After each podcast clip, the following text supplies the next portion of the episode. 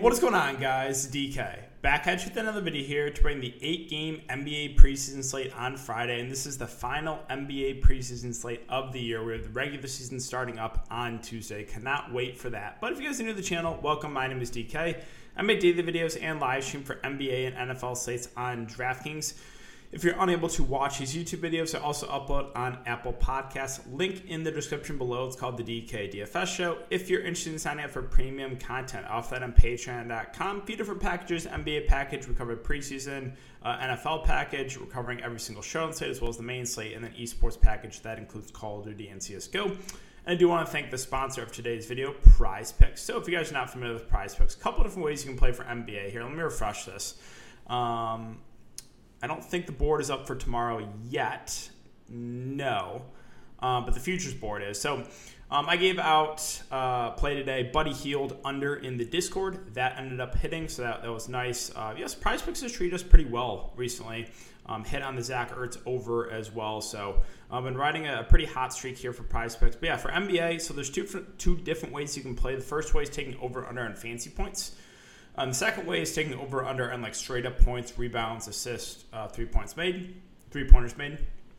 So if you guys want to try it out and up using my code DKDFS, that is DKDFS, all one word. If you deposit using my code $100, you get a free $100 to play with. And finally, I want to thank you guys again for all of your support. If you could, make sure to leave a like button on the video. Try to aim for 100, subscribe, hit the notification bell, and leave me a comment. Let me know how you guys did tonight. And if you did not cash, let me know who held you back, who you're tilting about. All right, so uh, before we get into players and the prices for the eight gamer, uh, let's take a look back lineup here from uh, Thursday slate. So Thursday uh, had a nice takedown. Now again, nothing crazy. This is only a fifty dollar uh, entry, but first place two hundred dollars four X. Uh, again, what I hammer up, people ask me about it all the time of like contest selection, small field single entry tournaments. That's what you want to play if you're a GPP player. I'm telling you, do not play. I mean, you can like I play the big tournament every day, like the whatever the big ten or fifteen dollar tournament, just in case my lineup goes off. But that's really it. Other than that, I'm focusing on the small field single entry. It's the best ROI, right? This was I think 11 man tournament, so small field tournament, and I 4x my money. Now in a large field tournament, I wouldn't even doubled up with this, right? So that's why I said small field, single entry tournaments are the contests you want to enter. Now, uh, this slate was the first slate in a pretty long time, in the preseason at least, that there was no real BS. Like there wasn't coaches lying or you know massive foul trouble, ejections, or no picnics tonight. It was a pretty solid night. Um, you know, I was hammering home, load up on Miami. I used three Miami guys: Okoro, Vincent, Strus, and Potter. All three smashed. Um, Bull Bol, once we got the Denver news, I was high on him. Uh, we got the starters. What I, I, liked him and Bones, and then we got the starters and Bones wasn't starting, so I was a slight downgrade to Bones. But yeah, so I used Bol as my one Denver guy, and then I jammed in all three Lakers here. I told you guys I doing that. Uh, where on Patreon playing LeBron, Anthony Davis, and Westbrook. Um, I originally had Bones here, was leaving Sally on the table, but once we got the news that Bones wasn't starting, I pivoted to De'Aaron Fox, who did slightly outscore him. I think Bones like 27 28, and Fox had 31. So yeah, all in all, it was a pretty solid night. Again, 4x night, takedown, nothing crazy, but I will take that all day long. In the Discord, looks like people had a pretty decent night too. No massive nights. I didn't see any like huge wins like last night, but overall, I think it was a pretty solid night. So, um, yeah, let's finish up with this eight game slate, guys, for the preseason. So we'll start off with Boston. News wise, uh, Jaylen Brown, Marcus Smart, Al Horford, Payton Pritchard all out. So Jayson Tatum at the top at 8.3K. Um, we're gonna have to monitor news on a lot of guys, um, but assuming we get you know high 20s to even low 30s minutes, I think Tatum makes for one of the safer spot ups on the board without Jaylen Brown, without Marcus Smart. We'll just have to again keep an eye on news there. Robert Williams, well, he actually shot the ball last game. I think he only shot it four times. Um, had a solid game. We know he's a solid point per minute guy, so a little bit interested in him, especially with Horford out. And then uh, value, I actually I actually don't mind Enes Kanter at 4.5K with no Al Horford. It should be Williams and Enes Kanter splitting the center position. And, Enes, and Enes Kanter is a little bit cheaper, so I think he makes for an intriguing GPP play. And then I'm curious to see what they do with the starting lineup. I would guess Schroeder starts. If he does, um, I think he makes for solid value as well. I'm moving on to Miami, so they still have everyone listed as out because again they rested like all their main guys. Um, I believe it's Jimmy. Okay, so he's still dealing with an illness. We'll see if he's a bit available tomorrow. But other than that, I think like all the main guys should be available for Miami. I haven't heard confirmation of that. I would guess that since this is the last game, we'll get close to a dress rehearsal. And if we do, then guys like Bam Adebayo, Kyle Lowry their respective prices look really, really solid. Tyler Herro's been playing big minutes so far in the preseason. So those three are probably the guys I'd be the most interested in for Miami. Again, keep an eye on news though. Moving on to Cleveland. So Cleveland, Mitts been a little bit up and down so far in the preseason, but a guy that's been getting consistent minutes basically every single game is Evan Mobley. I think he's one of the safer plays on the slate, consistently getting around 30 minutes. A guy that's a good rebounder, can block some shots, get some steals. Solid match here too against uh, the Pacers. So I do think Evan Mobley is very, very safe. Don't mind Jarrett Allen. Um, he's also in play. Keep an eye on Sexton News. If he's out, then the combination of well, Garland is also. Uh, I, I think he'll he'll be good. They have him listed as questionable, but yes, like Garland at five three, assuming he's good to go, I think that makes for a really solid price. Uh, if Sexton's out, then you can look to a guy like Ricky Rubio. But yeah, I think the, the main interest right now is a guy like Evan Mobley. All right, moving on to the Pacers. So I'm still tilting about that two nights ago, or last night, I should say, when uh, I had Sabonis and Duarte and pivoted off them because I was a little bit worried about the minutes, and they end up playing the entire game. Well, we have basically everyone that was out last game still out. Uh, keep an eye on Brogdon. He's the only one that is, well, I guess he's doubtful, so don't expect him to play. So, I mean, the starters played the entire game last game. So I'm assuming we're going to get similar run here unless we are otherwise. So I really like Sabonis at the price, and I really like Chris Duarte. Um, you know, he is a guy without Malcolm Brogdon. He's going to handle uh, the ball a lot more. He went for 21, 6, 4, 2, and 1. Again, a stat sheet stuffer. We saw that in the Summer League. So I really like Duarte. I think uh, TJ McConnell's fine as well. Probably plays mid to high 20s minutes. So the two guards plus Sabonis, I like a good amount. And then Miles Turner, I think, is a fair value. You know, not a guy that's a ton of. The, the way he's going to have upside if he goes for one of those games where there's like four or five blocks. But I think a relatively safe play if we get like mid 20s minutes from him. I'm moving on to Philly. So Embiid, Tobias, Ben Simmons, all uh, out. Again, Ben Simmons don't expect him to play. So we'll start with Andre Drummond at 6K. I really do like him. I think it was the first preseason slate when Embiid missed that Andre Drummond absolutely smashing and a really, really solid point minute guy. It is a revenge game here if you're into that. So I really like Drummond, and I do like Maxey good amount here too. I, am assuming he's going to start at the point guard and probably play at least 25 minutes. So Maxey, Drummond, two guys that look really, really solid here. As far as the rest of the 76ers, we want to see what they do the starting lineup. Um, probably Niang starts. You might see Isaiah Joe start. Maybe Korkmaz, who's a sharp sharpshooter. Don't mind him for GPPs. And then maybe a guy like Paul Reed off the bench, who another a guy that another guy that is really really good at stuff in the staff uh, stat sheet. All right, moving on to Detroit. So um, Detroit, Cade Cunningham, Cade Cunningham out, Bey uh, and Hayes questionable. We'll see if they end up playing. Either way, the minutes have really been spread out so far. The Pistons. So honestly, at their respective prices, it's kind of a fade unless we hear news that starters are going to play more minutes. Um, I'm kind of just passing on Detroit. Moving on to Washington. So last game we got news of high 20s minutes for the starters. So keep an eye on that. If we do get similar run or even more, then I'm going to have interest in the same guys, meaning the two guards in Beal and Dinwiddie. Now, Beal, every time I play him, he shoots 10% from the field. Every time I fade him, he shoots 70% and goes like eight steals. So, whatever I do with Beal tomorrow, you should do the opposite.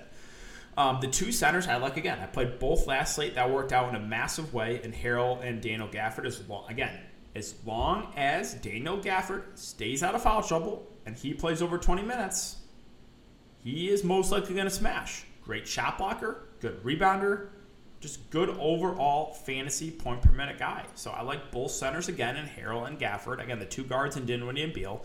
Kuzma shot really well last game. Same with KCP. Kind of feels like a chase, um, especially with KCP. I'll probably pass. Kuzma, the price is up too, so eh, it's mainly the guards and the bigs I'm looking to. On the New York side, so I'm assuming we get big run. Again, the starters came back last game in the fourth quarter, so Julius Randle at the moment I think is one of the safest spend ups Another guy that can really do it all get the assists, get the rebounds, and score the ball, blocks and steals.